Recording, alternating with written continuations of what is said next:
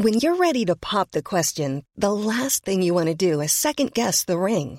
At Bluenile.com, you can design a one-of-a-kind ring with the ease and convenience of shopping online. Choose your diamond and setting. When you find the one, you'll get it delivered right to your door. Go to Bluenile.com and use promo code LISTEN to get $50 off your purchase of $500 or more. That's code LISTEN at Bluenile.com for $50 off your purchase. Bluenile.com code LISTEN.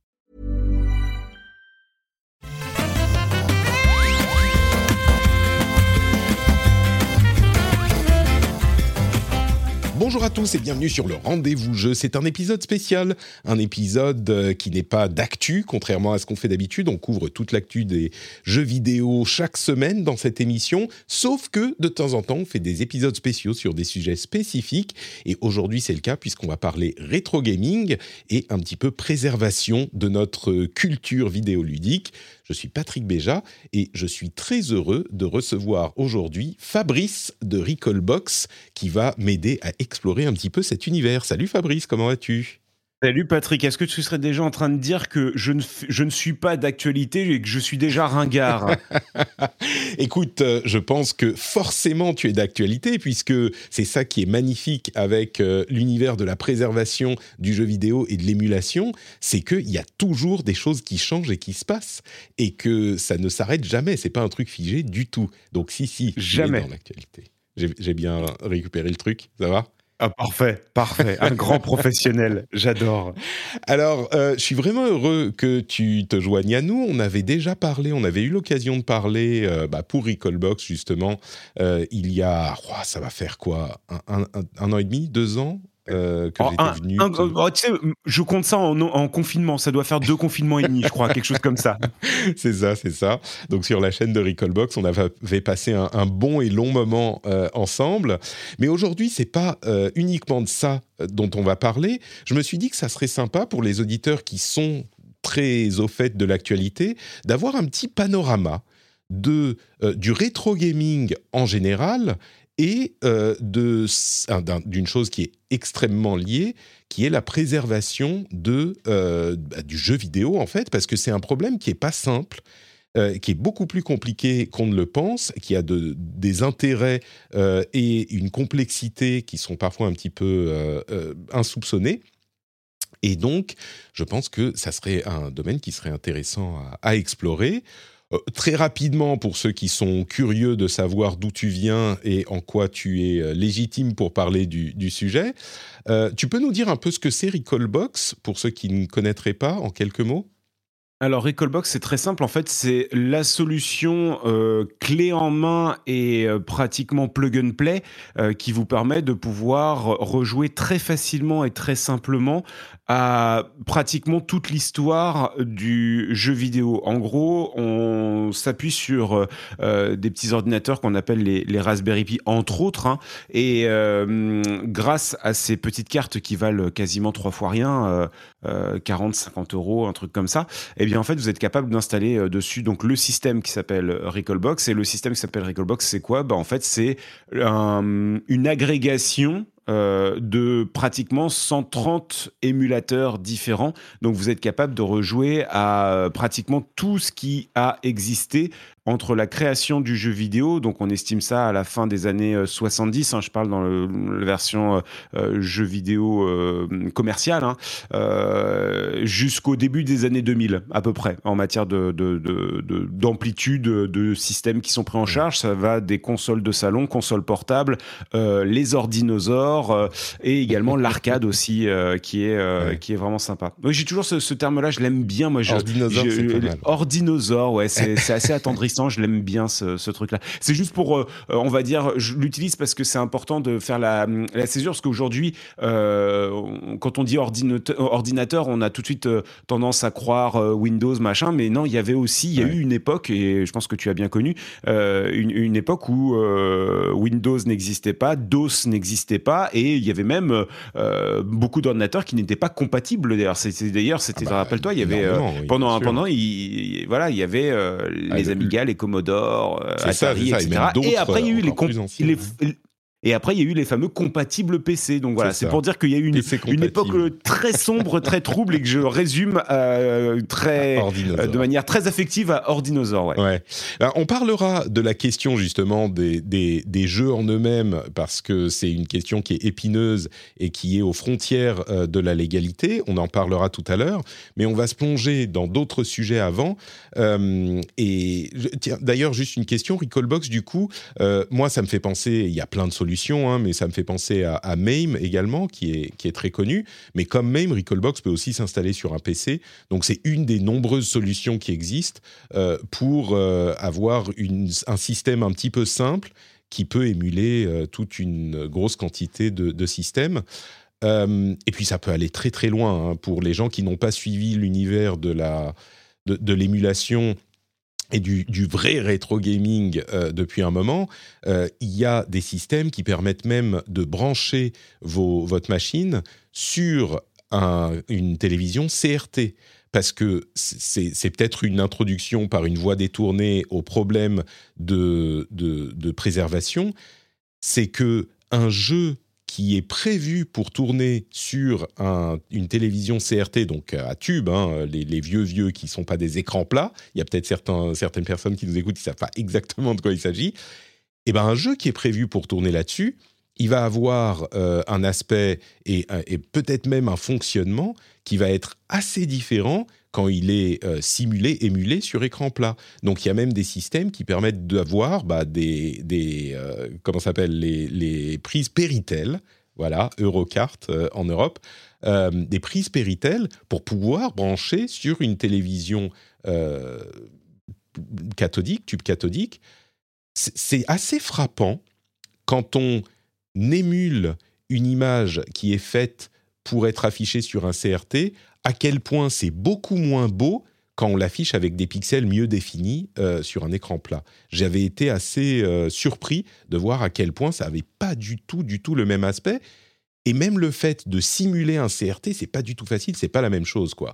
Donc il y a vraiment finalement, j'ai envie de dire, euh, pour, pour, les personnes qui ont un petit peu l'œil, c'est comme euh, si on faisait la, le distinguo entre euh, un film tourné et projeté en 35 mm et ensuite aplati en DVD sur écran plat. On voit tout de suite euh, la, la, la, différence.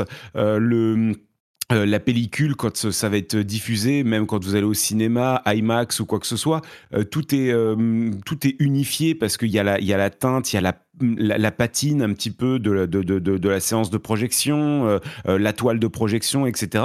Euh, c'est vrai que je me suis toujours dit aussi quand tu regardes des films que les effets spéciaux se voient beaucoup plus chez toi sur un écran plat quand tu regardes avec un DVD que euh, lorsque tu regardes ça au cinéma où tu es pareil dans le cadre d'une mmh. ambiance, tu es dans le noir, etc., euh, etc. Donc euh, bah, c'est un petit peu pareil hein, finalement les, jeux vidéo. Les jeux vidéo historiquement étaient conçus, développés pour tourner sur des, des, des, écrans qui avaient leurs caractéristiques, leurs propriétés et aussi leurs limites. Et euh, de fait, les euh, développeurs, programmeurs de jeux vidéo, eh bien, euh, jouaient justement de, de, ces caractéristiques et de ces limites pour nous proposer, oui, vraiment des, des, des, bah, des propriétés physiques du type d'affichage, quoi. Exactement, et surtout on n'était pas sur euh, bah, des résolutions 4K à l'époque, hein. on avait mm. des, contraintes euh, là-dessus, et donc bah, il se faisait euh, justement fit de ces contraintes pour, pour jouer avec et essayer d'apporter un maximum de détails, etc. Et, là, c'est marrant que quand on met deux images côte côte, le rendu est vraiment pas le même, puisque quand on va aller sur LCD par exemple, tu vas avoir des contrastes qui vont être excessivement prononcés, sais, des fois un peu, un peu brut, etc. Mais en fait c'était prononcé parce que le système système de balayage de l'époque nécessitait d'en faire des caisses parce que l'image était un peu plus assombrie, tu vois. Exactement, et donc, du coup, euh, voilà, c'est pour ça que des fois, il y a ça, il y a le fait que les, points étaient moins définis, donc ça faisait un petit flou qui faisait que l'image était moins euh, brute et du coup c'était moins choquant. Enfin, il y a plein d'aspects de. Bon, on, on, va pas, on va pas passer toute l'émission à parler des, tubes cathodiques, euh, mais c'est un aspect qui est intéressant pour aborder, je crois, la première chose dont on devrait parler, qui est la question de la préservation, parce que il y a le, jeu vidéo, comme tu le disais, est un art qui est relativement jeune encore Et donc, on commence à peine à sortir maintenant de la période où toute notre histoire, toute l'histoire du média est relativement disponible. Je dis bien relativement, mais on a euh, encore moyen, en cherchant un petit peu, de trouver alors surtout les grosses machines qui se sont beaucoup vendues, euh, si on pense à des choses comme l'Atari VCS 2600, euh, les Amiga, les Commodore ou des choses euh, ColecoVision, même des trucs un petit, un petit peu plus obscurs, on va pouvoir trouver quelque part dans le monde ces appareils sans trop de difficultés. Et peut-être même des appareils fonctionnels qu'on va pouvoir allumer, voir. mais on est quand même dans une situation où euh, il, est, il est relativement... Enfin, c'est pas tout le monde qui peut avoir ça, ou alors ça coûte euh, très très cher, etc. Mais il y a beaucoup d'appareils qui sont en train de disparaître également. Alors, et qui sont pour. Euh, c'est beaucoup plus dramatique que ça. C'est-à-dire que la préservation euh, de l'histoire du jeu vidéo, et entendez bien, euh, effectivement, je suis invité en tant que Fabrice Recallbox, mais je vous parle également avec un maximum d'objectivité et, et de, de, comment dirais-je voilà j'essaye d'être d'être aussi ancré dans notre époque et dans notre société et on va être très clair la question de la préservation du jeu vidéo est un vrai problème de, société, un vrai problème culturel. Aujourd'hui, c'est simple, à l'échelle internationale, à l'échelle nationale, il y a tout simplement aucun plan de préservation du patrimoine jeu vidéo. C'est simple. Il n'y en a pas. Hmm. Les experts euh, j'ai eu l'occasion de pouvoir interviewer beaucoup de, personnes, hein, puisque pendant le confinement, j'avais enchaîné un peu plus de 175 interviews de joueurs, de, passionnés, etc., etc. Et notamment, euh, euh, nous sommes même allés jusqu'au Japon avec Joseph Redon, qui est en charge, le responsable de la préservation du, du patrimoine jeux vidéo du Japon. Joseph Redon nous disait que Aujourd'hui, on estime entre 15 et 25% du patrimoine jeu vidéo qui est perdu à tout jamais. Hmm. Qui, qui n'a jamais été sourcé, sauvegardé, dumpé, euh, et dont on n'a plus trace parce que bah, c'était un truc has-been et puis euh, on, l'a foutu à la poubelle et, euh, et, voilà. Ça a été en fait le, jeu vidéo a longtemps et même encore aujourd'hui hein, considéré comme un média de de consommation tu vois. C'est c'est à dire que tu le prends tu le consommes tu le tu passes à la suite. Je, voilà. pour préciser pour les gens qui connaissent pas bien cet univers il faut savoir que pendant je sais pas 10 20 ans les programmeurs ne se souciaient pas vraiment, comme tu le dis, de préserver leur code source euh, de préserver même le produit fini.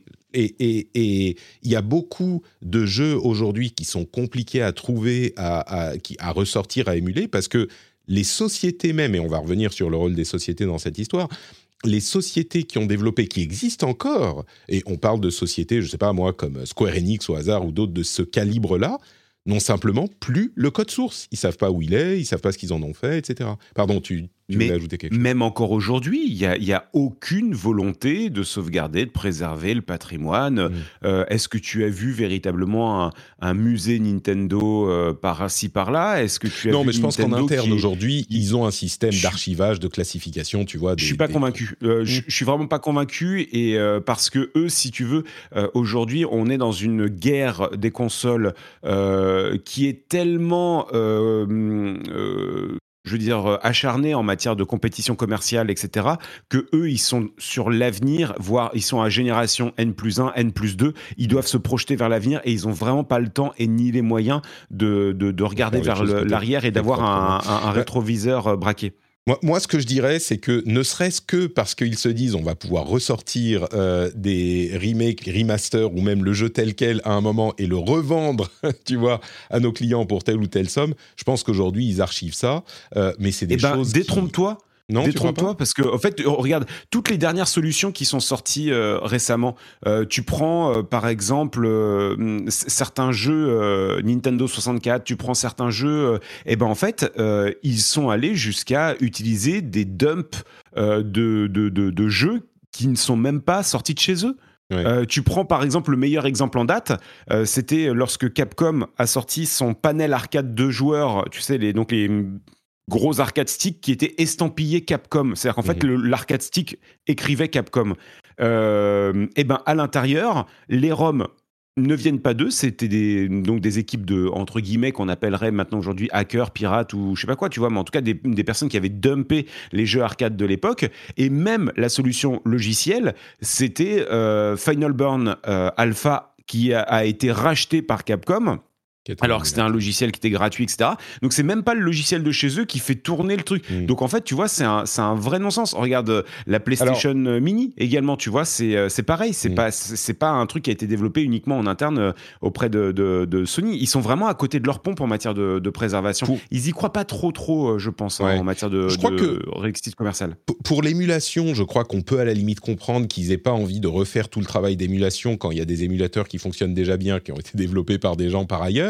Euh, par contre, effectivement, il est assez surprenant de constater, euh, pour les gens qui savent pas ce que c'est qu'un dump, peut-être que certains se posent la question, c'est le fait de prendre l'objet physique, donc euh, par exemple une cartouche de jeu qu'on mettait dans sa Super NES ou une carte de borne d'arcade qui est une carte donc logique, hein, mhm. et de la connecter à un ordinateur et d'extraire les données de la ROM euh, read-only memory, et de les numériser, enfin ils sont déjà numériques, mais de les extraire et de les avoir sur un ordinateur, un, fichier simplement, qui inclut toutes ces données pour pouvoir ensuite les utiliser pour d'autres choses comme euh, les balancer dans un émulateur qui pourra faire tourner le jeu. Et ce qu'on a constaté à plusieurs reprises, c'est que même certaines des grandes sociétés, comme tu le dis, des gros éditeurs, euh, ont utilisé ces dumps-là plutôt que leurs archives internes.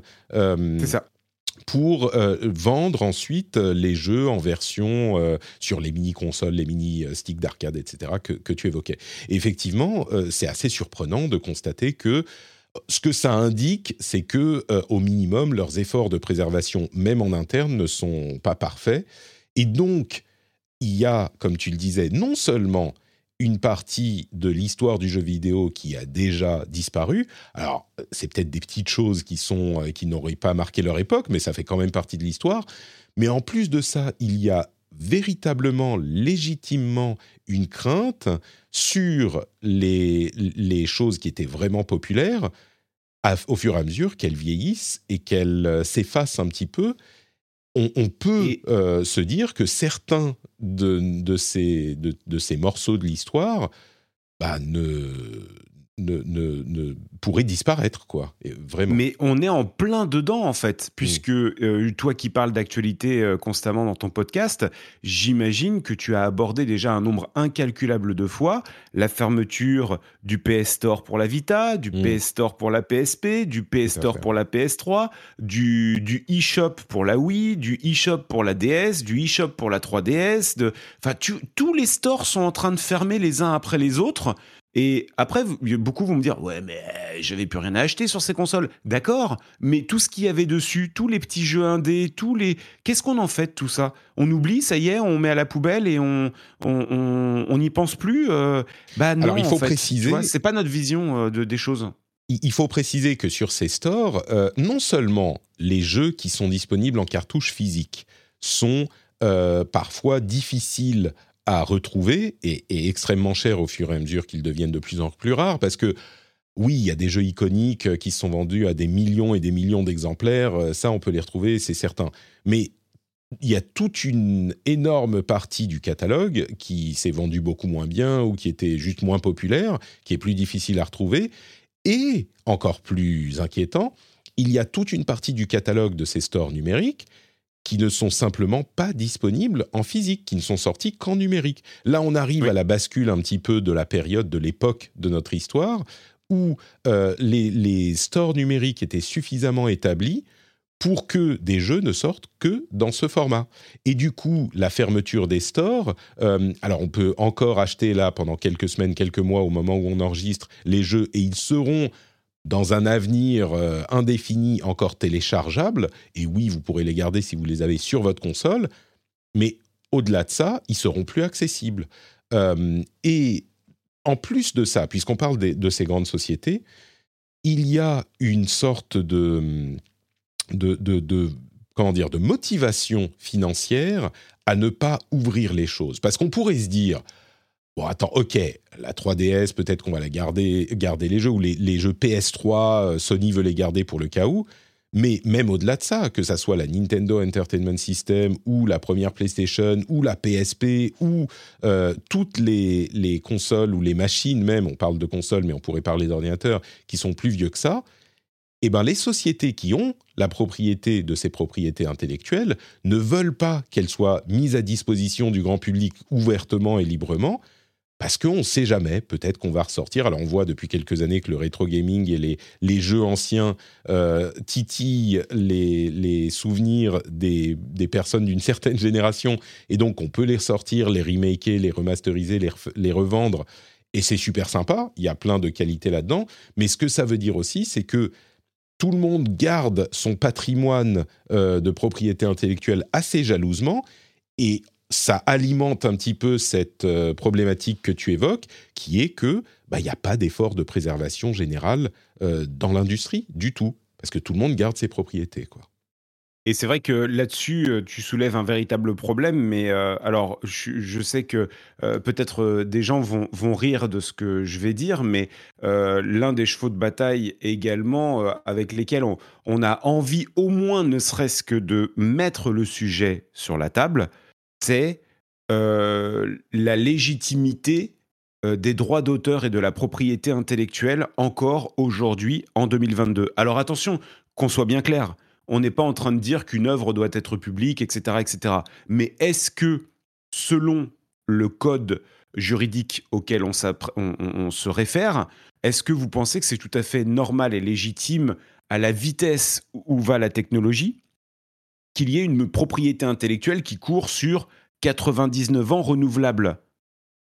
Est-ce que à un moment donné, euh, vu que nous savons pertinemment que ces sociétés privées ne font pas l'effort d'archivage et de mise à disposition de leur patrimoine, etc., etc., passer un certain laps de temps, est-ce que euh, à un moment donné, il serait peut-être pas temps aujourd'hui euh, de, de, remettre ça un petit peu sur, le, sur, sur, la table et de se dire que bah, la propriété intellectuelle, euh, finalement, on va, on va leur laisser pendant 30 ans. Ça veut dire que euh, au passé 30 ans, ça devient une œuvre publique honnêtement, ça laisse quand même 30 années pour exploiter commercialement, ça laisse quand même un petit peu de, de quoi voir venir. Mais encore une fois, n'oublions pas que ça ne perturberait en rien leur plan parce que on prend par exemple, ne serait-ce que, euh, admettons, Final Fantasy. La vraie question, c'est est-ce que Final Fantasy VII, pour prendre cet exemple-là que tout le monde doit connaître, est-ce que Final Fantasy VII, s'il tombait dans le domaine public,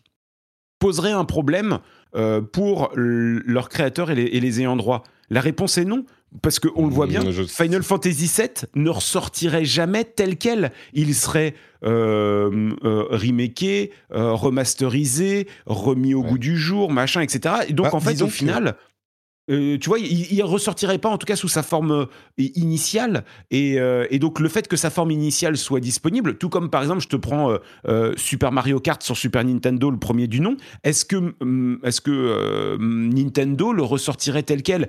Honnêtement, eh, mis à part les aficionados, bah, Super Mario Kart, ça pique un peu les yeux quand même aujourd'hui hein, de jouer ça sur un écran de 60 pouces. Hein. La réponse, c'est qu'ils l'utilisent, par exemple, pour leur service Nintendo euh, Switch Online et que c'est l'un des jeux auxquels on a accès pour la version Super NES.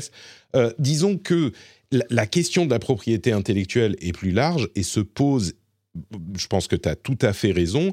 Euh, on a un problème avec les lois Disney qui ont été euh, intitulées de cette manière parce que c'est mm. Disney qui fait du lobbying aux États-Unis pour étendre et étendre et étendre la propriété, la propriété intellectuelle sur euh, leur bah, propriété intellectuelle et le copyright, ce qui est délicieusement ironique ou affreusement ironique, puisqu'évidemment, ils ont, eux, profité d'histoires et de sujets ouverts euh, au, public, euh, qui étaient tombés dans le domaine public, euh, pour faire leur fortune à la base.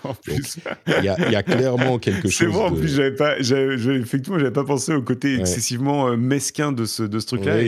Donc, pour, rappeler en fait cette, cette loi de, de, de, Disney, c'est qu'en fait, euh, il y avait pas mal de, d'attaques en justice aux États-Unis sur des internautes qui avaient téléchargé des œuvres. Et, et en fait, les internautes s'étaient dissimulés derrière le fait de dire, bah oui, mais moi j'ai téléchargé sur sur émule ton œuvre, mais ton œuvre, elle n'est pas disponible en format numérique. Euh, c'est-à-dire que c'était que des cassettes VHS, sauf que la, technologie VHS est dépassée. Euh, le, truc n'a pas été réédité, donc je l'ai téléchargé parce que c'est le seul moyen pour qu'il soit accessible. Et en fait, le Disney a répondu euh, oui, mais elle n'est pas encore disponible. Elle arrive. ce qui est, pas faux. ce qui est pas faux. Mais il y, a, effectivement une grande question, un grand débat euh, de société et, même moral à avoir sur la question de la propriété intellectuelle, parce que euh, je pense qu'il est indéniable que ces sociétés qui en ont la propriété peuvent encore l'utiliser de différentes manières. Euh, ils peuvent monétiser de différentes manières, etc. Euh, et, si jamais les œuvres, ce dont on parle, et je ne pensais pas qu'on irait là avec notre conversation, mais c'est vrai que c'est lié, c'est que si les œuvres ne sont plus, on a la, propriété intellectuelle, le copyright sur, je sais pas moi, 30 ans, et bien après 30 ans, cette œuvre tombe dans le domaine public. C'est-à-dire que n'importe qui peut en faire n'importe quoi, et tu disais, bah oui, mais ils ressortent les jeux de manière différente. Euh, ça voudrait dire que n'importe qui pourrait prendre Final Fantasy et en faire un Final Fantasy remake à leur sauce. Et je pense que c'est choquant aujourd'hui parce que euh, c'est un truc dont on n'a plus l'habitude, mais c'est aussi euh, la manière dont fonctionnaient les choses jusqu'à ce qu'on se mette à allonger, allonger la, propriété intellectuelle. Je pense que ça amène de la créativité et des choses intéressantes. Ça amène aussi euh, une mécaniquement une perte de revenus potentiels, de monétisation potentielle pour ces sociétés. Certains diront ah ben tant mieux comme ça ils feront des choses nouvelles. Je ne vais pas rentrer dans cette partie du débat. Je crois que c'est une autre euh, question. Mais il est certain que l'extension infinie euh, de la propriété intellectuelle pose question. Ça, il y a. Mais de toute façon, alors c'est très simple. Je vous invite à euh, lire le livre euh, passionnant de Geoffrey Bruno, qui est sorti il y, a, il y, a, quoi? Il y a un an et demi, un truc comme ça, qui s'appelle Jeux vidéo, objets juridiques identifiés. et en fait, c'est passionnant puisqu'il vous explique la place du jeu vidéo dans le droit. Mm. Vraiment. Et en fait, il nous explique tout simplement, pratiquement dès la première page, que le jeu vidéo n'existe pas dans le droit. Parce qu'en fait, le jeu vidéo, c'est à mi-chemin entre propriété intellectuelle, droit d'auteur, droit à l'image. Euh, tu vois, en fait, c'est un, mix de tout parce que oui, bah, c'est une œuvre multimédia. Il y a du son, il y a de l'image, euh, il y a du dessin et en fait, il y a de l'ingénierie derrière, etc. Donc en fait, c'est un melting pot de tout ça. Et en fait, ce qui serait peut-être temps aujourd'hui au 21e siècle, c'est justement dépoussiérer tout ça et peut-être justement mettre une place euh, clair aux jeux vidéo. Et quand tu parles, par exemple, de tomber dans le domaine public, euh, je pense qu'il faut aussi redéfinir ces codes-là en disant que bah, si Final Fantasy VII tombe entre guillemets dans le domaine public, c'est l'œuvre telle qu'elle. Mais par contre, la licence, le nom, les personnages, l'histoire ou quoi que ce soit pourrait très bien être euh, encore euh, protégée et propriété véritablement des créateurs. C'est juste que l'œuvre en tant que telle, telle qu'elle est, sans toucher à rien, le, vraiment le dump du truc, elle tombe dans le domaine public à des fins de préservation, de sauvegarde, d'accessibilité et euh, et voilà, mais par contre, ça ne, ça ne, veut pas dire que ça autoriserait Sega à reprendre le truc et, l'utilisation de la commercialisation, quoi que ce soit. Il faut, il faut peut-être euh, projeter un truc un peu plus grand. Je sais qu'on se projette et qu'on fait, on tire des plans sur la comète et tout, mais je me dis si on, si nous, en tant que passionnés, on n'aborde pas ce genre de thématiques et on les défend pas euh, euh, bec et ongle, bah, je me dis en fait au final, les choses n'avanceront pas, les choses n'évolueront pas, et ça c'est compliqué. Bah, je crois qu'il y a effectivement une voie à, chercher euh, d'une et il faudrait que l'industrie s'organise. Mais le problème, c'est que les grands acteurs de l'industrie n'ont pas intérêt à aller dans ce sens parce que euh, peuvent en tirer profit par ailleurs. Même un euh, Phil Spencer qui, depuis plusieurs années, milite en interne dans l'industrie pour la possibilité d'utiliser tous les jeux de l'univers Xbox sur sa machine ou sur son service euh, de Game Pass, eh ben, il en a, il en retire aussi un intérêt commercial, même si je doute pas de ses bonnes intentions. Et donc tous ont un intérêt commercial. Et je crois qu'il serait, euh, comme tu le dis, bénéfique d'avoir cette discussion, sans même, à vrai dire, aller dans la, enfin, la version minimum que je pense tout le monde pourra accepter, c'est l'établissement d'une sorte de d'autorité de l'industrie qui serait une grande bibliothèque qui archive, comme on a des bibliothèques nationales, euh, qui archive toute la... Et à vrai dire, peut-être que ça peut, faire, ça peut être fait au niveau des États, mais il faut que euh, légalement ça soit possible. Mais donc qui archive bah, tout ce qui est fait, comme on archive tous les livres, comme on archive euh, des films, etc. Et qui archive tout ça parce que c'est des choses qui disparaissent. Alors n'oublions pas également qu'il y a, nous, on ne distingue pas et, on, et c'est important, hein. on ne distingue pas euh, la préservation de l'accessibilité. Parce que là, par exemple, ce dont tu nous parles, euh, il y a déjà, par exemple, la BNF, la Bibliothèque nationale de France, plus communément connue par les Parisiens par la Bibliothèque François Mitterrand, euh, qui en fait, fait déjà ce travail, puisque en France, on a une spécificité légale qui s'appelle le, le, dépôt légal. Le mmh. dépôt légal, depuis 1992, oblige les développeurs, euh, en tout cas les éditeurs qui sortent quelque chose euh, physiquement sur euh, le, marché, à en déposer une double copie à la BNF pour archivage. Alors je trouve ça très bien, et d'ailleurs la BNF doit disposer à ce jour probablement de l'une des plus grandes collections mondiales de jeux vidéo. c'est juste insane ce qu'ils ont, et ils ont tout en double exemplaire, etc. etc. donc c'est quand même très, très impressionnant. Mais euh, là, encore une fois, on est sur un autre, une autre problématique, parce que là, archivage, il y a, mais par contre, accessibilité, il n'y a pas. Non, Et même plus loin. Archivage, ils ont, ils ont des copies physiques des jeux qui sortent en physique. Si je ne me trompe pas, euh, cette obligation concerne euh, les sorties en physique. Alors, elle, concernait les, sorties en physique, mais figure-toi qu'il y a eu un avenant il y a quelques mois de cela, pendant le, à la fin du, confinement. Ça devait être, euh, je, t'estimerais ça euh, là comme ça à vue de nez, euh, automne 2021. Il y a eu un avenant, un décret qui est passé, et maintenant également tout ce qui est dématérialisé. Ah bah c'est une bonne nouvelle, ça j'étais pas au courant effectivement.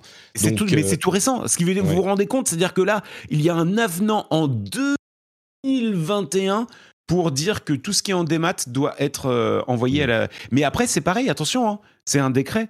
Et ce qui veut dire que il n'y a. Euh, euh, j'en avais longuement discuté avec eux également en interne. C'est-à-dire que tout ça est au bon vouloir des éditeurs. Hmm. Et clairement, les éditeurs, beaucoup, n'ont pas envie pour des questions de propriété intellectuelle, euh, de, de, de, comment s'appelle, de sécurité, euh, de peur euh, de voir le code source, machin. Et, et, du coup, en fait, eux, ils, ont, il y a une loi qui existe, et en fait, ils galèrent à avoir certains mm. exemplaires de jeux, quoi.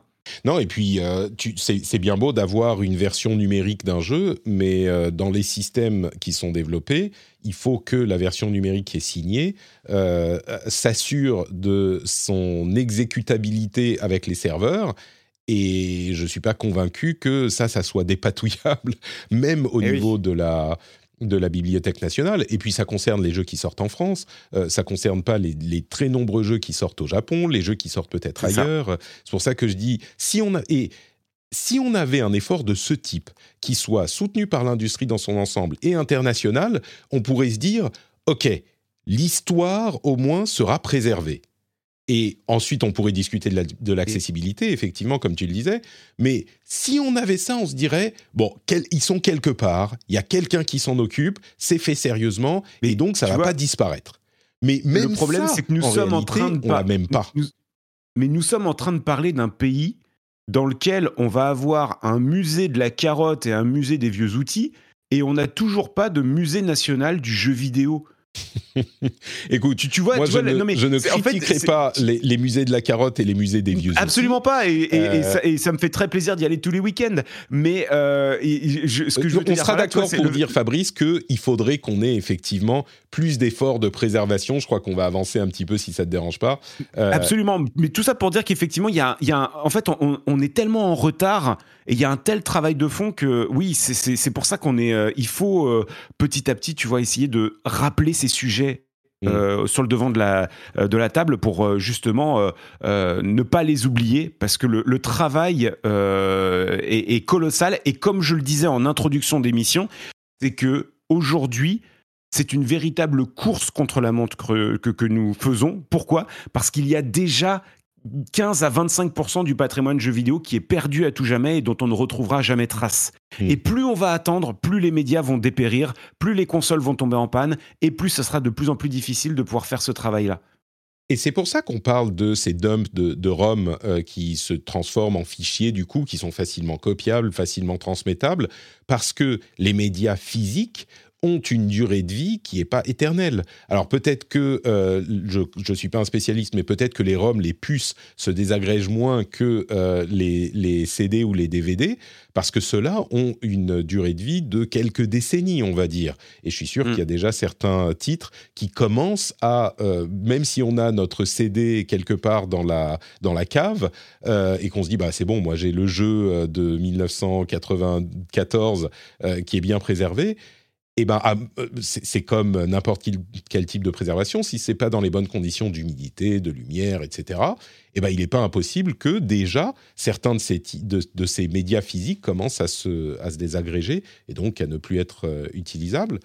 Euh, et du coup, parlons un petit peu des solutions qu'on a aujourd'hui dans l'environnement informatique qui est le nôtre l'impression de faire une euh, campagne, euh, une campagne politique.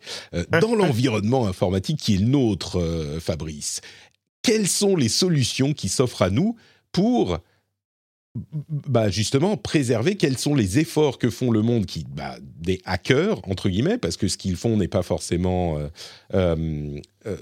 enfin l'émulation en elle-même est parfaitement légale l'utilisation de ROM, je pense que les auditeurs en seront conscients, mais l'utilisation de ROM, c'est beaucoup plus flou. Je crois que la chose qui est acceptée euh, plus ou moins, c'est bah, si on a une version, euh, entre guillemets, achetée légalement d'un produit, si vous utilisez une euh, version téléchargée d'une ROM, on va dire, bon, ça va, ça passe. Je crois que légalement, vous n'aurez pas trop de problèmes. Par contre, bien sûr, si vous téléchargez une ROM qui est, euh, ou un programme ou un logiciel euh, d'un produit que vous n'avez pas par ailleurs acheté légalement, là, c'est euh, légalement beaucoup plus discutable. Ce qui est difficile à réconcilier avec le fait que bah, il y a plein de choses qui sont juste pas accessibles euh, dans, En fait, pour, pour, faire très court, vraiment, je vous, je vous renvoie donc au livre de Geoffrey Bruno, qui est maître de conférence en droit hein, à l'université, euh, et, et il, a donc sorti le livre qui s'appelle donc Jeux vidéo, objets juridiques identifiés, euh, et eh ben, on mettra un lien dans les notes de l'émission. Ouais, parce qu'il est, il est, il est vraiment très drôle comme, comme bouquin parce qu'il il nous amène en fait par l'exemple. Donc il y, y, a plein de situations cocasses, etc. En gros, ce que l'on retient un petit peu de ce livre et également de cette interview, parce que j'avais la chance de l'avoir interviewé sur la chaîne de Recallbox et euh, voilà. En gros, pour vous la faire courte, en gros, pratiquement tout ce que vous faites avec le jeu vidéo, c'est illégal.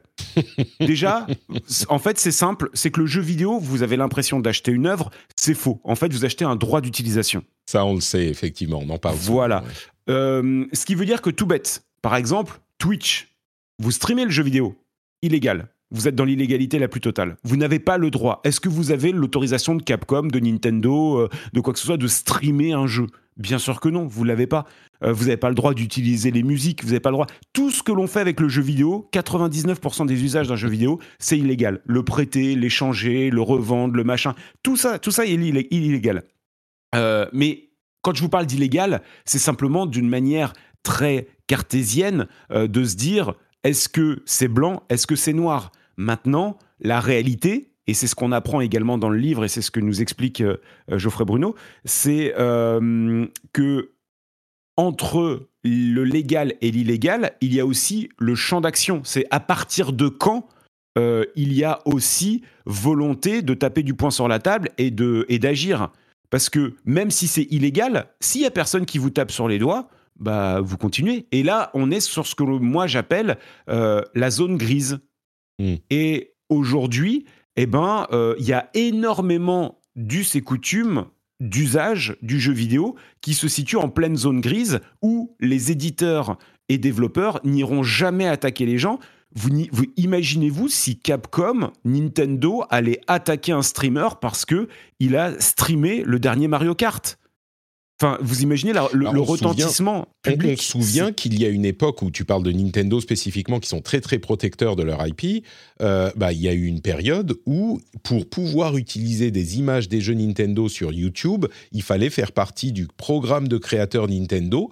Et mm. euh, Mini Nintendo prenait une partie des revenus et reversait une autre partie des revenus aux créateurs. Euh, alors, ils ont, ça a duré, je sais pas, un ou deux ans, et clairement, ils se sont rendus compte qu'ils n'étaient pas euh, dans le sens de l'histoire.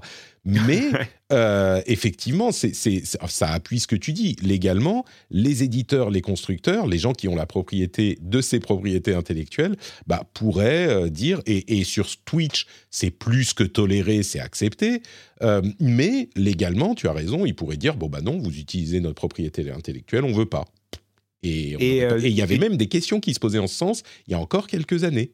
Euh, bon. Bien sûr. Et euh, de fait, en fait, n'oublions pas, encore une fois, hein, en préambule de, l'émission, on a dit tout à l'heure que euh, le jeu vidéo, c'est un vrai gloubi-boulga d'existence de, juridique entre le droit d'auteur, la propriété intellectuelle, etc. etc. Bref, donc euh, tout ça, il se réfugie derrière justement cette, ce, flou juridique pour justement prendre les armes qui les intéressent au plus. maintenant, après, comme je disais, c'est qu'il y a beaucoup de choses qui sont dans la zone grise. C'est sûr que franchement, vous allez télécharger 3 ROM, 10 ROM, 50 ROM ou quoi que ce soit. Franchement, personne ne va vous casser les pieds. Par contre, euh, parce que n'oublions pas également que euh, lancer des attaques, c'est mettre des avocats, euh, faire des dossiers qui sont longs, qui sont excessivement coûteux, etc.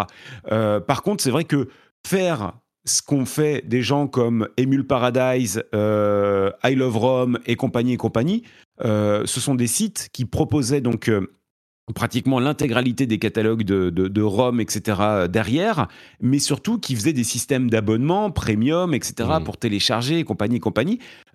Accrochez-vous bien, mais lorsque I Love ROM, donc qui est un site 100% pirate qui mettait à disposition des, des, jeux, etc., quand il a été sommé de fermer par Nintendo, nous avons quand même découvert qu'il y avait 18 salariés à temps plein et que c'était un peu plus de 40 millions de dollars de chiffre d'affaires annuel.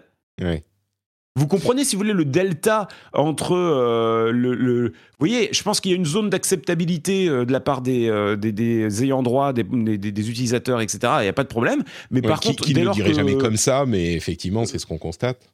Voilà. En, gros, c'est ça. En gros, c'est ça. Dès lors qu'il n'y a pas de, de transactions financières ou quoi que ce soit, ils vont pas emmerder les gens. Et je pense qu'à mon avis, même Nintendo commence à en avoir conscience également parce que là où ça leur a pété à la gueule également et ils l'ont pas vu venir, euh, souviens-toi, euh, la Nintendo Switch, lorsqu'elle est sortie, elle a un peu plus de 5 ans maintenant, puisqu'on a fêté son anniversaire il y a quelques semaines, euh, lorsqu'elle est sortie il y a 5 ans, elle a surtout accusé d'un énorme retard, puisque la Nintendo Switch, comme quasiment toutes les consoles de Nintendo d'ailleurs, la malédiction Nintendo, ils ont raté leur période de lancement de Noël. Elle était censée sortir à Noël et euh, ils ont pris du retard, etc. etc. Elle n'est sortie qu'au mois de mars. Et qu'a fait Nintendo dans ces cas-là, sachant qu'ils allaient complètement foirer leur période, etc. Eh bien, comme ils avaient fait à l'époque avec la Game Boy, euh, lorsque la Super Nintendo avait pris du retard, ils ont jeté comme ça, telle une poignée de cacahuètes en disant bah tiens, je vous offre ça euh, sur le marché, ça va vous occuper quelques instants. Ils avaient à l'époque lancé la Game Boy, elle avait cartonné. Et là, ils avaient lancé à l'époque, souviens-toi, la Mini NES et elle a mm. pulvérisé tous les records, sold out, ça se revendait 500 balles sur le bon coin, etc., etc. Et en fait, ils l'ont pas vu venir ça, en fait, vraiment. Hein. C'est pour ça que je te dis que euh, nous, on voit ça par nos, par nos yeux de, passionnés et tout, mais en interne, je pense qu'ils sont vraiment à côté de leur pompe en matière de préservation et de, mm. de, patrimoine, etc. Bref, et donc du coup, il a fallu, souvenez-vous, attendre des mois et des mois avant qu'ils arrivent à refabriquer un stock conséquent de mini NES et qu'ils ont remis dans un second temps sur le marché euh, pratiquement au mois d'août de l'année suivante. Ouais. Euh, pour répondre à la demande. Tout à fait, mais je crois qu'on a, on a euh, un petit peu cerné tout cet aspect. J'aimerais qu'on parle de, bah maintenant de ce qu'on peut faire en tant qu'individu peut-être pour aider à la comment préservation fait-on pour rejouer aux jeux vidéo de notre enfance? Voilà, c'est ça? Euh, comment comment est-ce que euh, se passe l'univers de l'émulation, l'univers du rétro gaming euh, et, oui, faisons un, petit panorama de cet aspect de la discussion. Alors très rapidement, très simple. Vous voulez rejouer au jeu de votre enfance Je vais vous détailler vraiment les différentes solutions qui, s'offrent à vous. Excuse-moi, je, t'interromps encore une seconde. on parle d'émulation et tout le monde pense bah, à la NES, à la Game Boy, à la Sega Mega Drive, à l'Amiga, à l'Atari ST.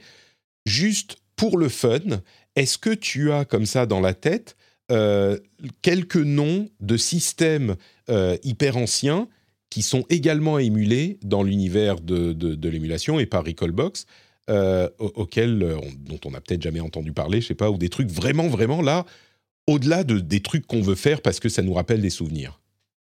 Bah hum, oui, il y a eu beaucoup. le jeu vidéo et l'histoire du jeu vidéo n'a pas été jalonné que de succès. On prend par exemple la Amstrad GX 4000, Hmm. Est-ce qu'on a besoin de s'attarder là-dessus? Euh, Chez Atari, on, se moque un petit peu, mais il y a eu la Jaguar, il y a eu la Lynx, qui n'était pas, qui était pas folle folle. Euh, après, il y a eu des systèmes aussi. Moi, je pensais carrément à, des, à, des, comment tu les appelles, les ordi, PC, les ordinosaures. Ordinosaures, ouais. C'est ça. Euh, il y, a, y, a, plein de, il y a plein de trucs. Il y avait le standard, par exemple, qui, qui, avait tenté d'être instauré. Souviens-toi, le MSX. Mhm. Euh, qui, qui, qui euh, certains vouent un culte éternel à, ces machines. Euh, MSX qui était en fait un, non pas une machine, mais qui était un standard. Ce qui veut dire qu'en fait, la différence entre machine et standard, c'est que ils ont instauré le standard MSX, mais il y a eu plusieurs fabricants. Plusieurs manufacturiers qui, qui, ont fait cette machine-là. Et donc ça, c'était un ordinosaure qui était, qui était en plus passionnant. C'est là-dessus, d'ailleurs, c'est sur MSX qu'a commencé la saga Metal Gear. Ouais, euh, et, donc euh, c'est ça qui est, rigolo, c'est qu'en fait euh, on va refouiller comme ça et arriver à redonner vie à plein de de, consoles qui étaient totalement obscures. Par exemple, nous, sur Recallbox, on a ajouté en, exclusivité l'émulateur de Epoch. la console, c'était la Super Cassette Vision. Il y en a plein qui. rien que le nom, c'est un morceau d'histoire. Mais oui, mais sauf que ce qui est drôle, c'est que sur chacune de ces consoles-là, attention, hein, full set de 33 jeux. Donc autant te dire, tu vois, on est sur un succès commercial fou. Mais comme je te dis, sur chacun de ces systèmes, il y a un petit morceau d'histoire du jeu vidéo. Pourquoi? Mm. La Super Cassette Vision, accroche-toi bien, c'est la première console historique où il y a eu quoi? Eh bien, le tout premier jeu Dragon Ball. Ah ouais Le tout premier jeu Dragon Ball, c'était sur la Super Cassette Vision. tu vois, par exemple, alors pour les férus d'histoire, vous allez euh, peut-être en avoir entendu parler, mais pour les autres, vous ne la connaîtrez peut-être pas. Je vous invite à aller euh, vous renseigner sur la Fairchild. Mmh, la Fairchild, extraordinaire, console de 1976, euh, full set de 37 jeux. Ouh et en fait, cette console, elle, a un intérêt historique extraordinaire parce que, figure-toi que c'est la première console de l'histoire en 1976 à inventer quoi? Les jeux interchangeables sur mmh. cartouche. Ouais, et c'est là où en fait finalement à penser à la à l'Atari ST ah, pardon à l'Atari VCS 2600 pour ça mais c'est vrai que ça s'est fait avant ouais. Et oui, ça s'est fait largement avant, puisque euh, l'Atari euh, est sorti euh, pratiquement deux ans plus tard, quelque chose comme ça. Euh, et, donc voilà, donc il y, a plein de. Hum, on, peut mentionner euh, l'Oricatmos, euh, les PC 88 et 98 qui étaient des trucs qui étaient très très japonais que nous on n'a pas forcément. Enfin, c'est impossible d'avoir un truc de, ce type-là aujourd'hui en Europe. C'est même pas envisageable. le ZX Sinclair également. Oui, ZX Spectrum, ZX 80, tous ces jeux tous ces trucs-là, c'est des trucs que les gens connaissent mais il y a plein de choses qu'on ne connaît pas, quoi, qu'on a, dont on n'a jamais entendu parler. Euh, donc bon, bref, ça c'était juste pour donner un petit goût comme ça du fait que le rétro gaming et l'émulation, c'est pas juste euh, la, Nintendo et la Sega et la Game Boy. Ça remonte euh, beaucoup plus loin, quoi. Pas du tout. Nous, euh, à chaque version de, de, de, Recallbox, on essaye d'apporter comme ça des nouveaux systèmes pour permettre justement de, préserver l'histoire du, du, du, jeu vidéo parce que il n'y a pas de il a pas de petite histoire. Tu vois, il y, y, y, a eu des gens aussi qui, qui, qui ont connu le jeu vidéo par des, des sombres consoles un peu low cost ou quoi que ce soit. Par exemple on nous a posé la question également est-ce que euh, euh, on allait ajouter un jour ou l'autre euh, non pas la Game Boy, euh, mais la Cougar Boy. C'était en fait une sorte de déclinaison asiatique, etc. Bon, on a regardé l'émulateur, euh, il y avait des gens, des passionnés qui l'ont développé, et ben on l'ajoute et euh, il sera disponible pour la prochaine version de, de, de, de, de, mm. Recallbox, tu vois. L'objectif, c'est vraiment d'essayer d'avoir... c'est pas la course à, à, Voilà, mais je me dis l'objectif, encore une fois, nous, on est là pour raviver des souvenirs. Et si des gens à travers la planète ont ces souvenirs sur ces consoles, on se doit véritablement d'avoir euh, euh, ces systèmes compatibles et fonctionnels euh, au sein de notre système. Et effectivement, du coup, la manière dont ça fonctionne, c'est qu'il y a des passionnés. C'est vraiment un mouvement qui a commencé, je dirais, enfin, qui a commencé à prendre de l'ampleur début des années 2000, le mouvement de l'émulation, je dirais. C'est à vue de nez. Euh, et c'est à ce moment en fait qu'on a commencé à avoir des machines qui étaient suffisamment puissantes pour émuler.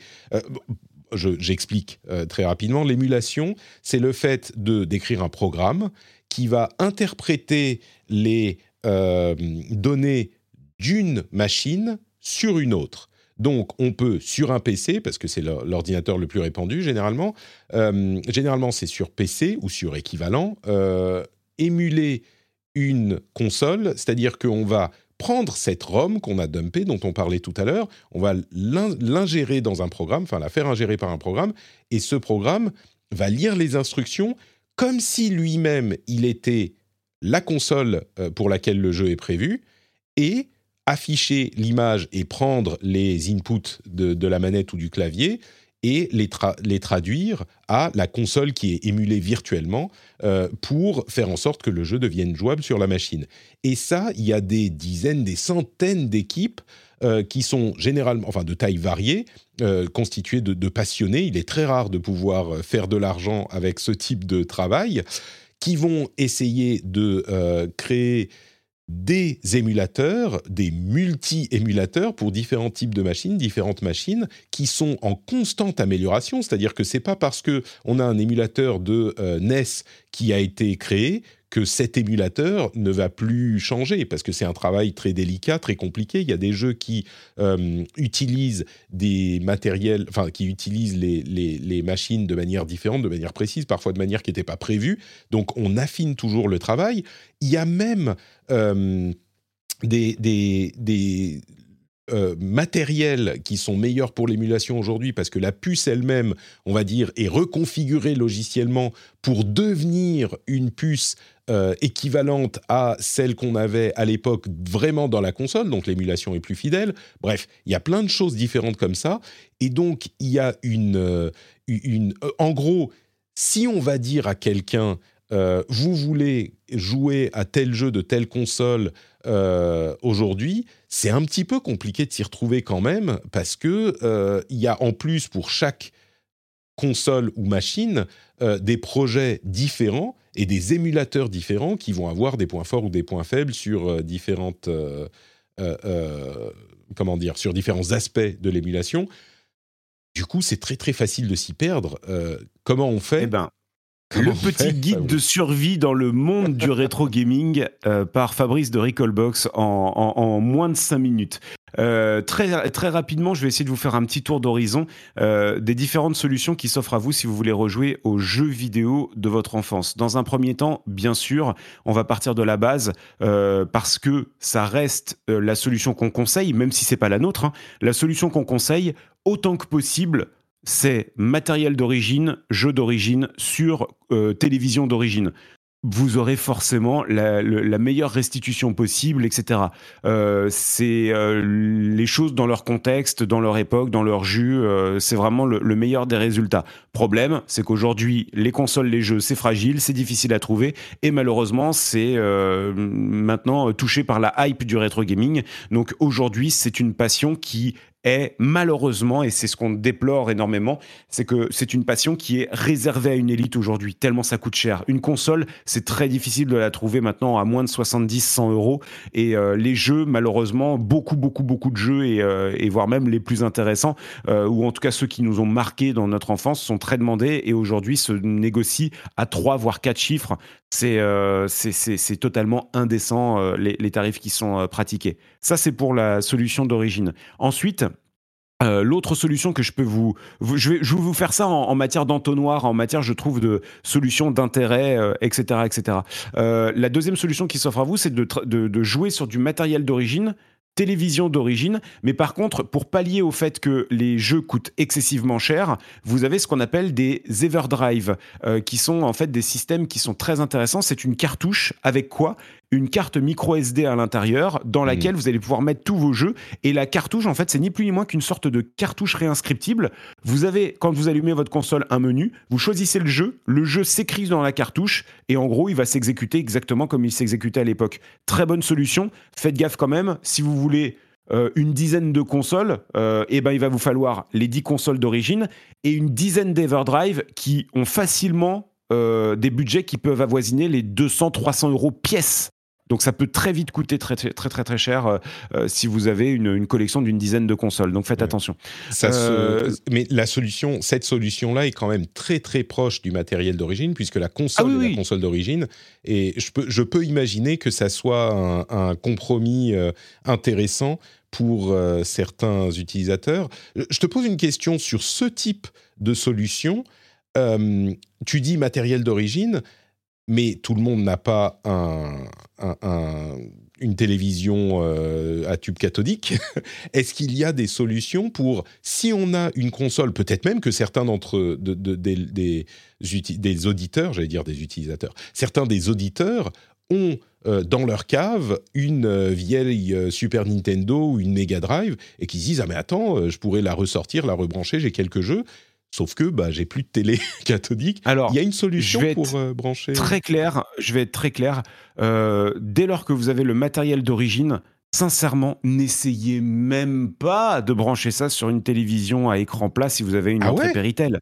Oh là là, mon Dieu, comment c'est. Oh là là, c'est. Euh, c'est, oh, vous allez saigner des yeux et en fait ça va vous gâcher parce que vous allez avoir l'impression de dire ah mais en fait c'était dégueulasse à l'époque. Non, non non c'est pas que c'était dégueulasse à l'époque. Enfin c'était pas super joli, mais euh, je, vous expliquerai plus tard. Mais en fait le problème c'est que le, tel quel, brancher une vieille télé, enfin une vieille console sur une télé moderne, vous allez voir, ça va amplifier tous les défauts et tout ça, ça va être vraiment atroce éviter autant que possible. Euh, mais encore une fois, hein, j'étais dans la stratégie de l'entonnoir. Je vais y venir, hein, des solutions pour jouer sur, euh, sur, télévision euh, moderne. Mais, mais en tout cas, autant que possible, privilégier même un petit 36 cm. 36 cm, c'est un cube qui fait 35 par 35 ça peut potentiellement se caser quelque part. Vous voyez, c'est pas le, truc un peu Mais ça se trouve ça s'achète tout, ça coûte combien? Eh ben, alors déjà dans un premier temps, vraiment, je vous promets, arrêtons d'entretenir la hype du rétro, du vintage, etc. Des télévisions à tube cathodique, vous allez sur donon.org, vous allez sur Facebook, vous faites appel à votre réseau, famille, amis, proches, cousins, cousines sur Facebook, vous lancez un appel. Est-ce que quelqu'un a encore une vieille télé? Je vous promets une vérité, c'est que là, honnêtement, je m'y intéresse depuis deux mois. Je dois en avoir une dizaine dans le salon des télés. Je les récupère parce qu'en fait, euh, je suis en train de faire des tests, etc. Et une fois que j'aurai fini mes tests, je vais les redonner aux utilisateurs de Recallbox pour ceux que ça mmh. intéresse, etc. Bref, mais euh, j'ai réussi à en avoir une dizaine. Donc si j'ai réussi à en avoir une dizaine, vous êtes capable d'en avoir. Et toutes les télés que j'ai récupérées, mais ma parole, les gens, ils m'ont accueilli comme le Messie chez eux. je vais enfin me débarrasser de ma merde que personne ne veut, etc. Donc arrêtez d'acheter des télévisions comme ça, 50 balles, 100 balles, etc. Euh, ils veulent la vendre. Eh ben, qui, qui, la vendent, qui se démerdent. Mais franchement, allez voir euh, des petits particuliers. Il y a des gens qui ont pas les forces, qui n'ont pas les bras euh, de descendre euh, la télévision du grenier, de la cave, de machin, de je sais pas quoi. Franchement, vous arrivez avec un chariot à roulettes, une paire de bras, et ben franchement, vous allez les délester d'un truc. Moi, j'ai même vu des gens qui voulaient me donner un billet parce que oh, ça me fait tellement plaisir, vous me faites libérer de la place, etc., etc. tu dis mais c'est fou quoi. Limite, il y a des gens qui veulent te payer. Donc non, non, ça, les, télévisions, ça peut encore se trouver. Euh, par contre, les télévisions avec télécommande, ça devient très difficile. Mm. Et, et après, bon bah voilà, faut faut faut voir un peu l'état dans laquelle elle est. Mais ça, ça peut se trouver. Faites, euh, faites un peu le tour et euh, je suis sûr que vous allez trouver votre bonheur. Mais tu me confirmes par contre que les télévisions tubes cathodiques, euh, ça ne se vend plus neuf. Non, malheureusement, ça ne se vend plus neuf. Il y a certaines parties du monde où il y a encore des fabrications d'écrans CRT. La seule problématique, et là on en revient à quelque chose d'historique que tu as connu, que j'ai connu et que les moins de 20 ans ne connaîtront jamais, c'est que hum, les écrans avaient des spécificités géographiques. C'est-à-dire qu'on en revient à la fameuse époque du PAL, NTSC et SECAM. Mhm. Et du coup, en fait, bah, les écrans qui sont en train d'être fabriqués, malheureusement, ce sont des écrans qui sont majoritairement NTSC. Et attention, je vais peut-être vous apprendre quelque chose, mais la fameuse prise Péritel que nous avons connue en France, eh bien, il faut savoir que les deux tiers de la planète ne savent même pas ce que c'est. Les deux tiers de la planète n'ont jamais eu de prise Péritel. La plupart des, euh, des, des joueurs notamment nord-américains, asiatiques, Océanie également, euh, Australie, etc., ont toujours branché leur euh, console avec les cinch, les RCA. Et ils étaient en composite dégueulasse. Immonde, euh, Le, ah, pour le coup, le, immonde, immonde. Le, la prise Péritel permettait de brancher en RVB ou en RGB et c'est bien bien plus beau que le, que le composite. Mais on a beaucoup décrié euh, dans l'histoire le format PAL parce que on fonctionnait en 50 Hz et non pas en 60 Hz, mmh. faute à des différences de, de, de fréquence de courant euh, électrique. Mmh. Euh, et également, du coup, on avait des jeux qui étaient un peu plus compressés parce qu'on avait des bandes noires en haut et en bas. Mais malgré tout, en réalité, la, la vérité qu'on avait, c'est que c'est nous qui avions les bons, les bons formats. Parce qu'on avait la prise Péritel, on avait le RVB, on avait euh, le CCAM qui était euh, une, très bonne euh, invention, mais sauf que malheureusement, on n'a pas su l'imposer au monde et donc du coup, bah, on s'est fait écraser par le reste qui était franchement de très piètre qualité. Honnêtement, je n'envie absolument pas les télévisions et le rendu vidéo que avaient les Américains ou les, ou les Japonais. Les, voilà quoi. Et, donc, voilà, qu'à l'époque aussi, à l'époque, on était très segmenté. Quoi. On faisait du SECAM en Europe. Bah, ça posait de problème à personne parce que les trucs qui étaient faits en Europe restaient en Europe. Euh, les, jeux vidéo qui, étaient, qui devaient être adaptés euh, et les films, ce genre de choses, c'était une préoccupation qui est venue euh, dans les années 80-90. Mais au moment de la conception du truc, on n'y pensait pas vraiment parce que ce n'était pas une nécessité. Quoi. Bien sûr. Et d'ailleurs, pour histoire, et ça c'est très rigolo, mais il faut savoir que Nintendo a investi le marché européen sans avoir Nintendo of Europe. Mhm. Ça n'existait pas à l'époque. Je veux dire, euh, euh, n'oubliez pas, les premiers jeux Nintendo NES ont été distribués par ASD, qui a très rapidement été récupéré par Bandai, et qui après a été récupéré par Nintendo, mais sur le tard, 2-3 mhm. ans après. Et donc, vous voyez, comme quoi tout, tout s'est fait un peu, un peu dans, dans l'urgence, dans la précipitation, sans, sans vrai euh, gros programme. Donc, c'est pour ça que, oui, effectivement, il y a plein de choses où ça a été fait un petit peu à la va comme je te pousse, bien sûr. Du coup, on se euh, disait, on en était où euh, Les solutions. Les solutions. Les solutions. Donc les solutions, comme je, le disais. Euh, autre solution également pour vous permettre de, pouvoir euh, rejouer sur les, enfin, vos jeux d'origine. dernière solution qui me vient en tête rapidement pour rejouer, en tout cas sur CRT avant d'arriver aux écrans plats, c'est donc des, des, des, des, des solutions type ah mince, OSSC, euh, qui vous permet en fait de brancher un matériel HDMI, donc notamment euh, Raspberry Pi ou ce genre de choses, et de pouvoir après euh, sortir une, une prise Péritel dessus. Vous avez également des, des des Frame Master, mais qui est un appareil pareil qui vaut, qui vaut plusieurs centaines d'euros, etc. En fait, vous avez un boîtier qui vous permet de convertir le signal c'est pas euh, c'est pas une solution non plus que je peux forcément euh, vous conseiller parce que là on est vraiment sur un truc ultra technique et tout euh, euh, c'est pas c'est pas génial génial maintenant on va aborder vraiment la, on va dire l'ère moderne un peu de, du rétro gaming pour jouer sur des écrans euh, LCD. Euh, vous avez bien sûr dans un premier temps les offres légales. Euh, vous allez avoir les mini consoles, la mini Mega Drive, mini PlayStation, mini PC Engine, etc. Mm. Pratiquement les plus connus ont eu leur, leur mini. Problème, c'est que bah, comment résumer le patrimoine, et je porte vraiment ce, mot en, en avant, comment résumer le patrimoine de la PlayStation à 20 jeux, quoi? C'est, euh, déjà, ça a tellement été décrié. Comment tu veux C'est impossible. Même toi, même moi, euh, on serait incapable de faire un top 20 de cette console. Tellement on doit au moins être à un top 80 ou à un top 150, quoi. Tellement ce, système a eu plusieurs vies dans sa vie et tout, quoi. Donc, euh, très compliqué. Par contre, l'avantage, c'est que ces mini-consoles peuvent être hackées pour permettre de mettre euh, un disque dur ou un truc comme ça avec euh, euh, beaucoup plus de jeux à l'intérieur. C'est valable pour la mini NES, la, Super Nintendo, etc., etc. Et donc ça, effectivement, ça peut être une, solution alternative assez intéressante, quoique technique, puisque il faut quand même s'y connaître un petit peu.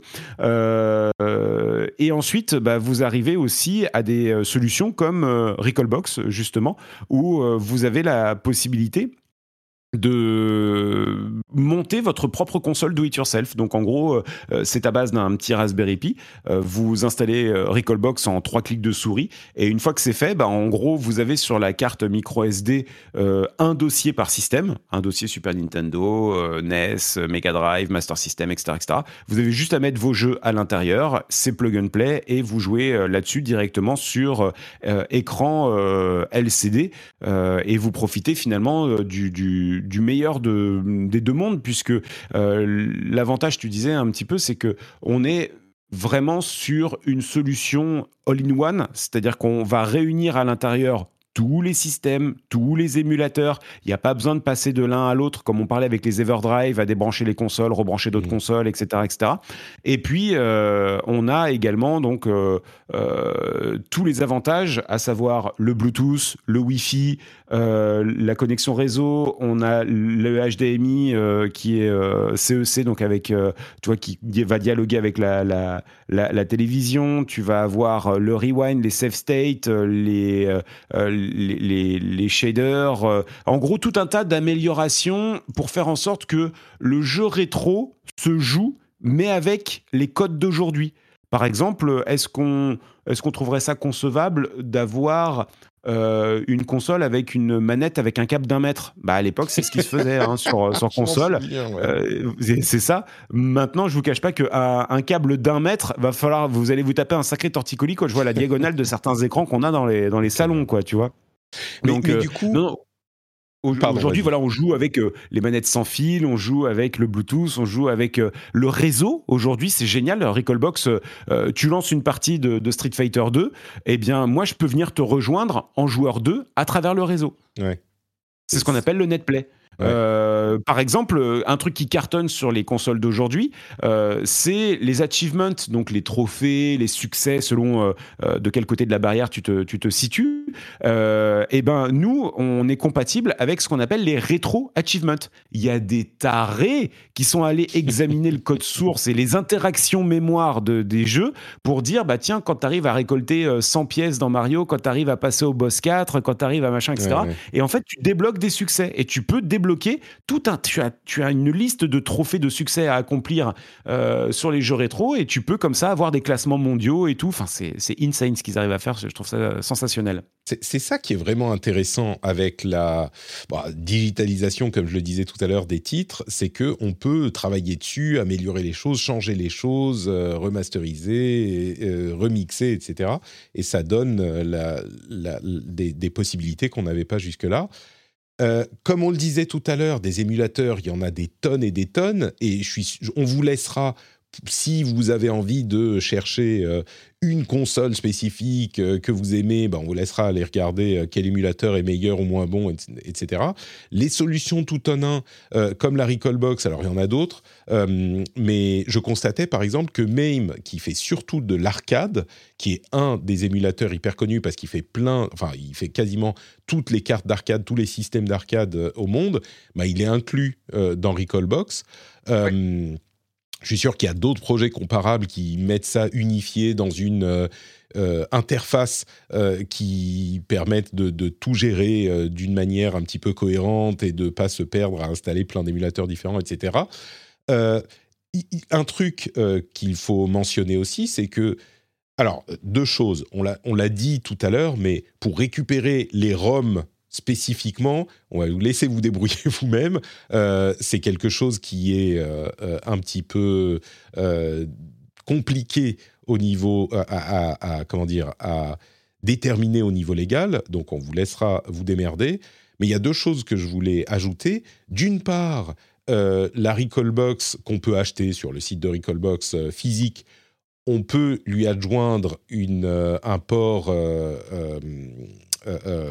pas CRT, mais un port. Euh, Ah, Péritel. Péritel, merci, voilà.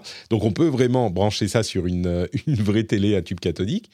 Et d'autre part, ce que j'évoquais tout à l'heure, on peut aussi simplement télécharger Recallbox ou tous les émulateurs sur le PC. Donc, euh, on peut très facilement euh, faire ça pour euh, avoir le, truc sans avoir besoin d'acheter une, une composante physique, quoi. C'est vrai que nous, la, composante physique, on. J'ai l'impression que vous y tenez beaucoup. Hein, ouais, on y, tient, alors, on y tient un peu parce que, en fait, si tu veux, pour nous, l'expérience de jeu console, c'est dans un salon, dans un canapé, avec sa manette et pas euh, le cul sur une chaise d'ordinateur, euh, euh, tu vois, mal, mal installé devant un clavier, une souris, tu vois. Mm. nous, on, c'est beaucoup les consoles. On a parlé des PC tout à l'heure, mais c'est surtout pour les consoles que ça. Enfin, des PC, des ordinateurs et des et c'est vrai que voilà, nous, notre, euh, notre vision du jeu vidéo, c'est confortablement installé avec une bonne expérience. Euh, l'expérience utilisateur est au centre de nos préoccupations dans, dans, Recallbox. Euh, c'est pour ça qu'on a une interface qui est très fluide, qui est très ergonomique. On trouve tout de suite nos petits à l'intérieur, on voit tout de suite de quoi ça parle, etc. etc. donc là-dessus, bien sûr, on a donc différents niveaux de compatibilité. Donc on, on privilégie, on conseille pour les personnes qui n'ont rien euh, bah de partir sur les petites cartes qu'on appelle Raspberry Pi. Et euh, par contre, à côté, effectivement, tu as raison. Pour les personnes qui voudraient euh, recycler ou faire d'autres choses avec un ordinateur, vous pouvez tout à fait installer Recallbox sur une clé USB, par exemple. Vous démarrez votre ordinateur sur la clé USB et vous allez avoir donc toute l'interface de, de Recallbox sans aucun souci. après, faut pas oublier et garder en tête quand même, parce que je préfère être totalement transparent, Recallbox n'est pas une application. Recalbox est un système d'exploitation comme Windows, comme Mac, comme Linux. Donc du coup, euh, il faut arriver à le faire marcher conjointement. Euh, euh, et, donc c'est pour ça que justement, euh, on vous invite à l'installer sur une clé USB. Comme ça, vous démarrez sur la clé USB, vous touchez pas à votre Windows, votre Linux ou votre Mac euh, OS sur le, disque dur. Vous faites ce que vous avez à faire et puis après, quand vous redémarrez l'ordinateur sans la clé USB, vous démarrez votre Windows, etc. C'est un poil plus contraignant, certes, mais c'est vrai que là-dessus, faut pas oublier qu'on voilà, on n'est pas une application et que on, est un vrai système lance Callbox ou Windows, quoi. Euh, non, c'est voilà, c'est pas c'est pas possible euh, comme ça parce qu'on a voulu euh, partir vraiment sur une, une solution vraiment tout en un. Et, et c'est vrai qu'aujourd'hui transformer cette solution en logiciel nous demanderait énormément de temps et d'efforts. Et tu le sais très bien aujourd'hui à nos âges avancés que le temps reste malheureusement la, la denrée la plus rare. Et c'est vrai que c'est très très difficile. Du coup, la solution la plus, la plus simple, parce qu'effectivement, il y a des émulateurs qui sont des, des, logiciels sous Windows. Vous allez pouvoir euh, lancer euh, votre, euh, votre émulateur sous Windows comme n'importe quel autre programme. Mais dans le cadre de, de Recallbox spécifiquement, le plus simple, c'est peut-être de se faire une petite Raspberry Pi avec Recall, Recallbox dessus et que vous vendez d'ailleurs sur le site. Euh, ça coûte combien, du coup, un truc comme ça, si on veut une solution simple pour brancher sur notre télé Oui, qui sera moche en, en alors, écran plat. ça revient à combien euh, Très, très. Alors, euh, alors justement, non, ça sera pas moche de jouer parce que ta chaîne, elle sera entièrement numérique.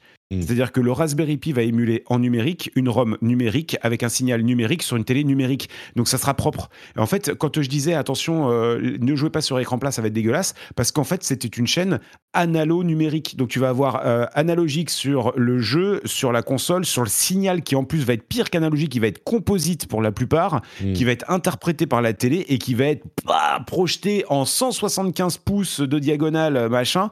Et là vous allez saigner de la rétine. Là au moins vous avez vraiment une une expérience de jeu qui est vraiment propre sur, euh, euh, sur une chaîne qui est totalement numérique de A à Z.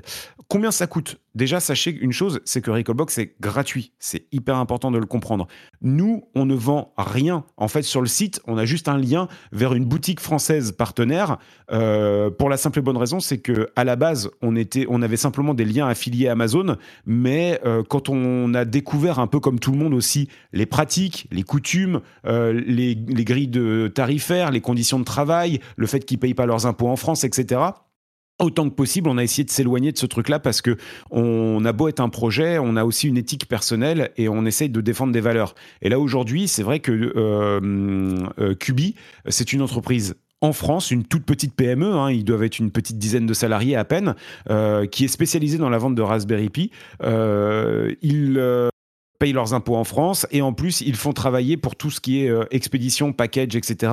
Un ESAT, euh, donc avec des personnes qui, euh, qui font de l'insertion, des personnes handicapées qui font de l'insertion par le travail. Donc je trouve que la boucle elle est particulièrement vertueuse et, et donc nous c'est vraiment ce qui nous a plu là-dessus. Donc en gros on vous renvoie vraiment vers Cubi. Par contre on a gardé et on garde un œil très attentif sur les politiques de tarifs, etc. Et franchement eux, ils, voilà, ils vous proposent vraiment les les, appareils au, prix plancher. Concrètement, si vous avez absolument rien, comptez un petit budget de 100, 120 euros, un truc comme ça pour vous faire vraiment la, console clé en main pour euh, les personnes qui auraient déjà éventuellement des manettes, euh, parce que finalement, ce qui va être un gros budget, ça va être aussi la manette. Hein. Vous avez vu les mmh. tarifs des manettes aujourd'hui, ça, ça, a vite fait de coûter cher. Euh, là, après, c'est vrai que si vous enlevez ce, truc-là de l'équation, vous pouvez commencer à avoir un, truc qui tient la route à partir de 70, 80 euros, quelque chose comme ça, quoi. D'accord, donc ça reste quand même assez acceptable. Euh, il, y a, il y a plein de packs différents d'ailleurs sur le site Cubi et d'autres produits que la, la Recallbox euh, spécifiquement. Euh, je t'avoue que moi, en en parlant là, la solution tout en un, ça me donne envie quoi. Tu, tu dis, bah tu prends une sens entre, allez, entre 50 et 150 euros et tu as une solution moderne pour faire pour, pour faire un petit peu tout ça ça donne envie, c'est sûr. Mais bon. Bah, c'est génial parce qu'en fait, c'est euh, pour les personnes qui nous écoutent et qui n'auraient pas visualisé euh, ce qu'est un Raspberry Pi. Un Raspberry Pi, je pense que tu peux le voir là sur les photos, euh, c'est pas plus gros qu'un paquet de cigarettes. Et ce qui veut dire que même les exemples qui nous touchent beaucoup, parce qu'on a beaucoup de photos d'utilisateurs, tu sais, qui prennent en photo, qui nous taguent sur les réseaux, etc. Et mm. je sais que par exemple, un truc tout bête, c'est qu'on est excessivement utilisé par la communauté des cheminots. Parce ah que en fait, bah ouais, parce qu'en fait, la communauté des cheminots, euh, les gens ne le savent pas, mais quand il euh, faut aller euh, faire le premier train entre Aix et Perpignan ou je sais pas quoi, enfin tu vois des trucs comme ça, bah les mecs, ils, les cheminots, généralement, ils découchent entre 2 et 5, enfin entre 2 et 4 soirs par semaine, mmh. et ils, ils dorment pas chez eux, ils dorment pas auprès de leur famille, ils dorment pas auprès de... et donc du coup, avec une recall box qui tient, je te dis, gros comme un paquet de cigarettes, ils se font un petit, une petite sacoche avec deux trois câbles, le transfo, le, le câble HDMI et tout. Eh ben, où qu'ils aillent, dès lors qu'ils ont une télé à disposition, eh bien, ils peuvent se brancher dessus et euh, à la fois rejouer à tout un, tas de jeux euh, pour passer un petit peu le temps. Recallbox, on n'en a pas parlé, mais on a eu euh, l'idée aussi d'inclure de base Kodi, qui est le successeur de XBMC, donc le lecteur multimédia. Donc pour lire des séries, des films, des machins, des trucs. et au final, bah, ça leur fait un appareil électronique ultra polyvalent euh, et, qui leur permet d'occuper leur longue euh, soirée euh, solitaire, quoi, tu vois. Et ça, ça nous touche beaucoup. Et c'est vraiment chouette de voir ce genre d'usages qui, qui, qui, sont faits justement de notre solution. Écoute, si, si les auditeurs n'ont pas tout à coup eu envie de s'intéresser spécifiquement à Recallbox, vous l'avez compris, le, le, but de l'émission n'était pas forcément de, de, de, parler de Recallbox uniquement euh, mais tu fais super bien ton boulot et là, moi, j'ai hyper hâte. Euh, alors, on et en plus, nous, nous, nous, alors encore une fois, je, je, fais je suis pas là pour faire de la pub ou quoi que ce soit parce que euh, nous, ce qui nous réunit tous finalement, c'est uniquement la, la, passion du rétro gaming. Donc en fait, finalement, déjà, n'hésitez pas, venez, venez avec nous, on, on, discute, on échange, on partage. Il y a plein de gens qui à la base sont assez réticents sur l'idée de l'émulation parce que toi comme moi, on a connu l'émulation au début des années 2000 putain, c'était un sacerdoce quand même. Hein. Fallait le faire. Hein. aller télécharger les émulateurs, les drivers, euh, euh, configurer les manettes, les machins. C'était une vraie usine à gaz. Là, aujourd'hui, vous avez un truc qui est totalement plug and play. Euh, tout est géré en fait en comment dirais-je en arrière-plan. et en fait, vous allez lancer de l'Atari VCS 2600 de la même manière que vous allez lancer de l'Apple II, de l'Amstrad, de la Nintendo, de la Sega, etc. Et, et c'est totalement transparent. En fait, vous allez pouvoir passer de l'un à l'autre ultra rapidement sans avoir à reconfigurer votre manette ou des trucs comme ça. C'est c'est vraiment, vraiment, vraiment chouette. Et puis n'oubliez pas aussi que l'expérience utilisateur est vraiment au, au, centre de nos préoccupations, tout comme l'accessibilité et, la facilité d'utilisation. Et du coup, nous, on est en direct tous les samedis et dimanches matin sur Twitch.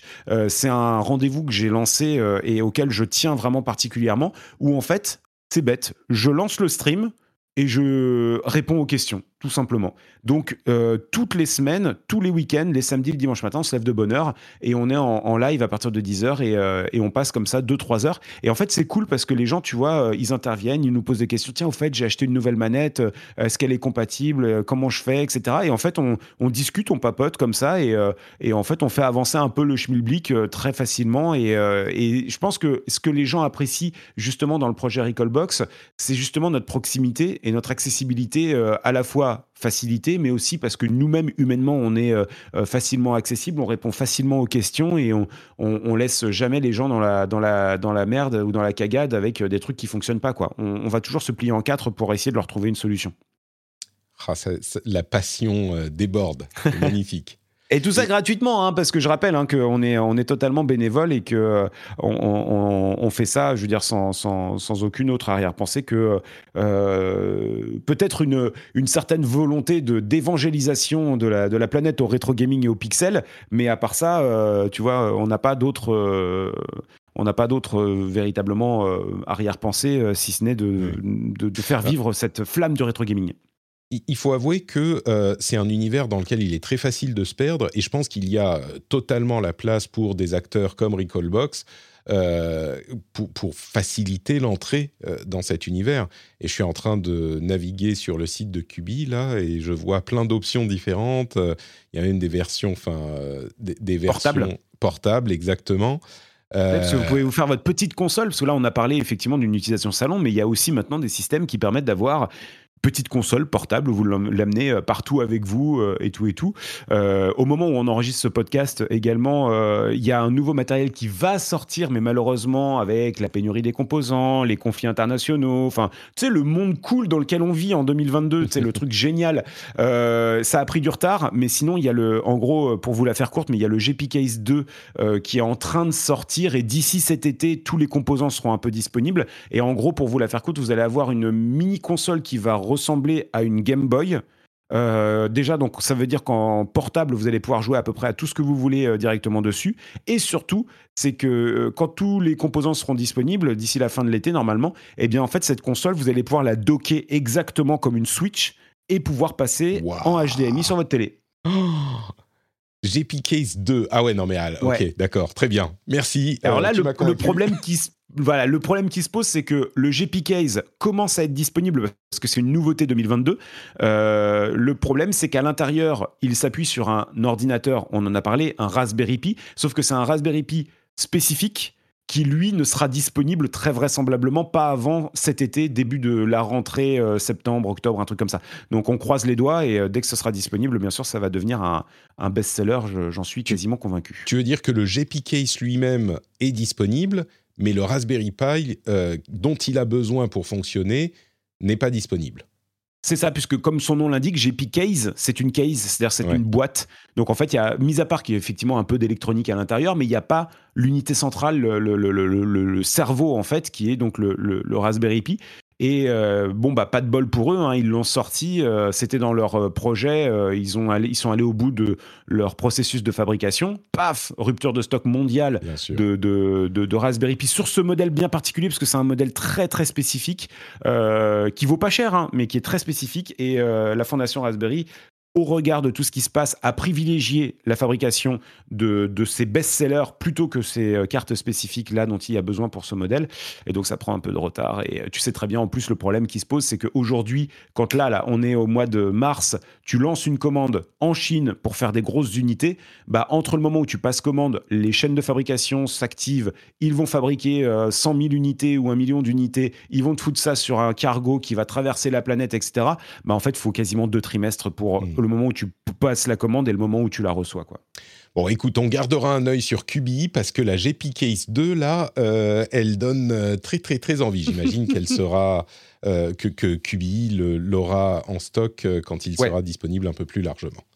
Bien sûr. Écoute, je crois qu'on arrive au bout de notre euh, passionnante discussion sur, euh, sur tous ces sujets.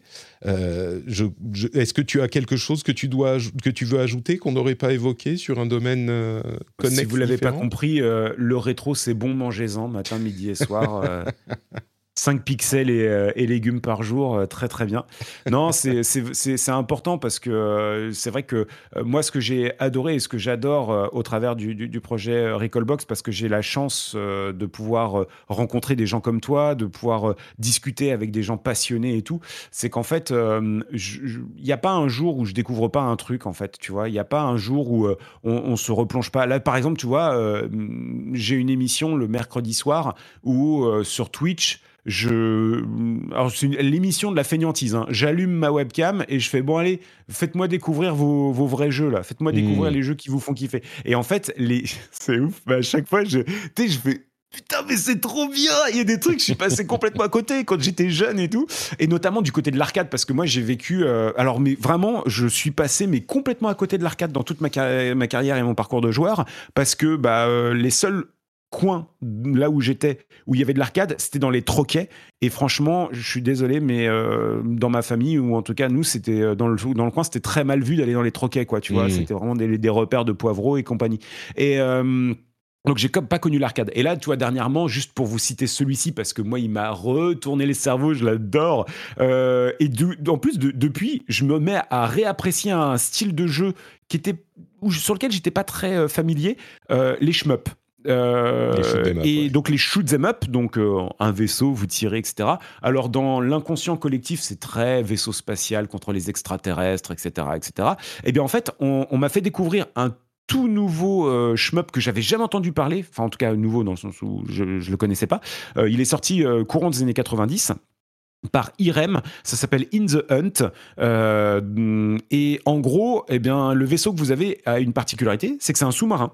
Et euh, vous allez pouvoir balancer donc des torpilles et vous allez pouvoir balancer également des grenades pour euh, toucher des trucs dans le fond et également des missiles pour aller essayer de d'enlever, enfin de, d'abattre les avions ou les hélicos qui vous enverraient des torpilles euh, aériennes, etc. Et en fait, du coup, il a des mécaniques de jeu qui sont géniales, des animations à la mm, Metal Slug qui sont à tomber par terre tout en pixel art, etc. le jeu, vraiment, il me fait décrocher ma mâchoire. Je fais putain, mais comment j'ai pu passer à côté de cette merveille? C'est absolument formidable. Et euh, et ouais, ouais, du coup, je l'ai poncé comme pas possible et, euh, j'ai adoré, adoré, adoré. Et il y a tellement de jeux comme ça. Et euh, du coup, bah voilà, tous les mercredis soirs, 21h sur Twitch, on, on, se donne rendez-vous pour se faire découvrir des pépites. Et, et même encore en 2022, on, on est tous en train de découvrir. Tu sais, je vais te dire un truc, c'est bête, mais encore aujourd'hui, quand je suis en stream, je suis en train de jouer, des trucs comme ça, si tu savais le nombre de personnes qui m'interpellent en me disant Eh, mais au fait, tu joues à quoi? Et là, tu sais, tu marques un temps d'arrêt, je fais Bah, bah c'est Street of Rage.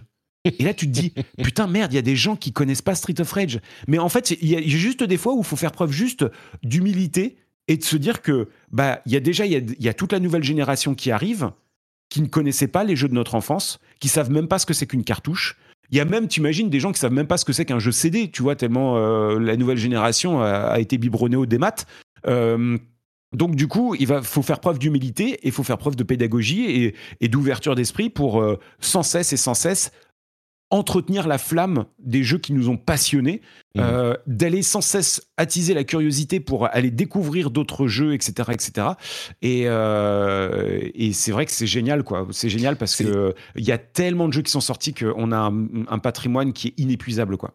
C'est bien de conclure là-dessus parce que c'est vraiment euh, la, la, vraie finalité de tout ça, c'est le fait de pouvoir vivre cette histoire et de découvrir ces petits trucs cachés qu'on connaissait pas et de, de les qu'ils ne disparaissent pas quoi. Et, je trouve que tu l'as très bien illustré dans, dans cette euh, euh, dernière euh, petite dans ce dernier petit témoignage. C'est ça le but en fait. C'est pas oui bien sûr l'archivage tout ça mais c'est parce que c'est un, un média particulier c'est pour ça c'est pour ça que je t'ai dit justement archivage et préservation oui mais avec de l'accessibilité parce que si c'est pour entasser des étagères entières, comme le font de nombreuses associations, etc., et que c'est fermé à double tour et que personne n'y a accès, intérêt zéro. Il faut que ce soit accessible. Il faut que tout le monde puisse mettre la main dessus et se partager, entretenir cette petite flamme. Et la seule chose que je pourrais conseiller aux gens, c'est vraiment faites preuve de curiosité. Vraiment, faites preuve de curiosité. Aventurez-vous sur des jeux, enfin sur des solutions comme Recallbox ou quoi que ce soit. C'est très commun que les gens vont euh, récupérer des full sets. La seule chose que je vous dis, bien sûr, dans un premier temps, rejouez au jeu de votre enfance parce qu'il y a un effet Madeleine de Proust qui est sensationnel. Mais après, bah, n'hésitez pas. Par exemple, vous aimez Metal Slug, regardez le nom du développeur, intéressez-vous et regardez les jeux qu'ils ont sortis. Parce que si vous mm. aimez Metal Slug, il y a de très fortes chances que l'éditeur qui a sorti euh, Metal Slug euh, ait euh, également sorti d'autres jeux passionnants. quoi. Mais c'est génial. Donc, soyez curieux, intéressez-vous et partagez, partagez, partagez. C'est le, le, plus important dans tout ça. Un grand merci pour ton, ton, enthousiasme et ta passion et ton, tes explications. J'espère qu'on aura... Et ton invitation. J'espère qu'on aura réussi à, intéresser des gens à euh, cet univers, ou en tout cas les éclairer un petit peu sur la raison pour laquelle c'est si important et l'existence de tout cet aspect, de tout ce pan de l'industrie du jeu vidéo qui est peut-être un petit peu moins discuté. Euh, bah je mettrai dans les notes de l'émission le Twitter de Recallbox et le lien euh, vers le site de, de Recallbox.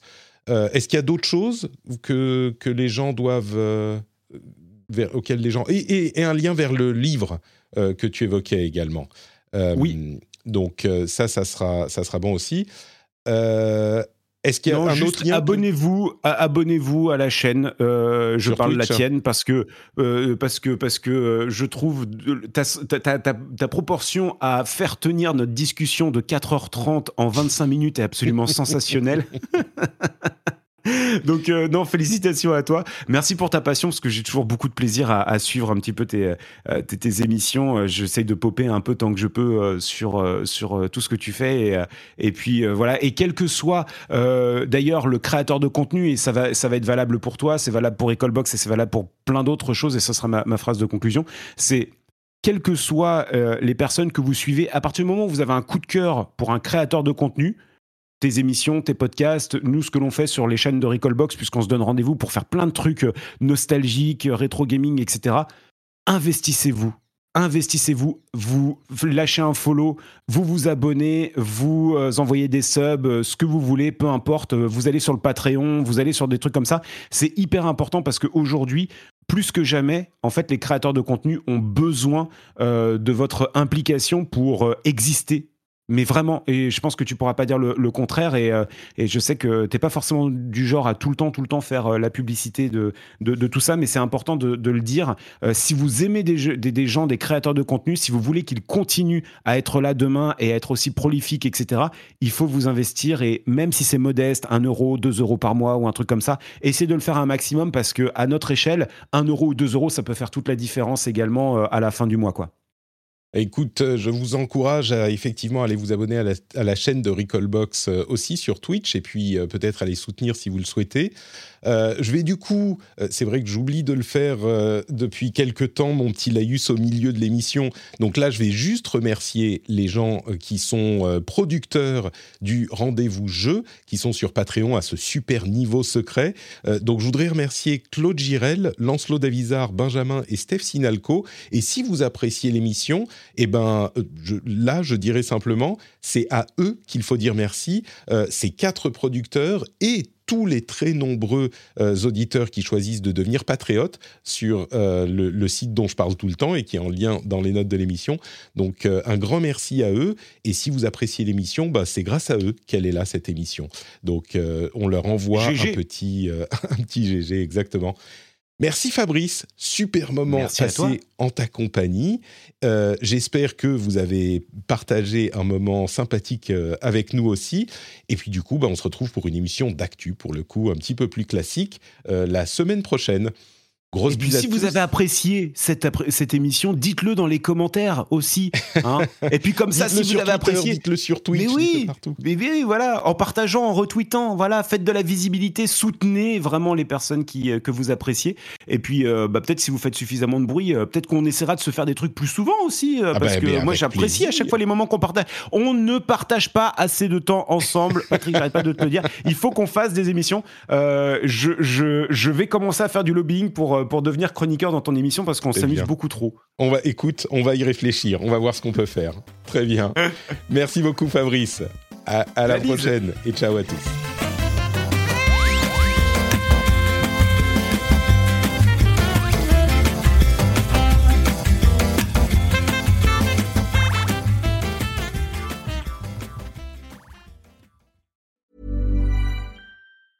Hi, my name is Danny Pellegrino from Everything Iconic, and I'm excited to talk to you about Club Med. Club Med operates beach and mountain resorts and is the best all inclusive getaway for families. They have Club Med Punta Cana, their flagship family resort, and many other options in Mexico, the Caribbean, and around the world. Club Med are the pioneers of the all inclusive concept, which is the best way to vacation. Great for families, groups, or even solo travelers looking for land and water sports, delicious food food, and a place to make unforgettable memories. Visit clubmed.us, call 1 800 Club Med, or your travel advisor. Join us today during the Jeep Celebration event. Right now, get 20% below MSRP for an average of 15178 under MSRP on the purchase of a 2023 Jeep Grand Cherokee Overland 4xE or Summit 4xE.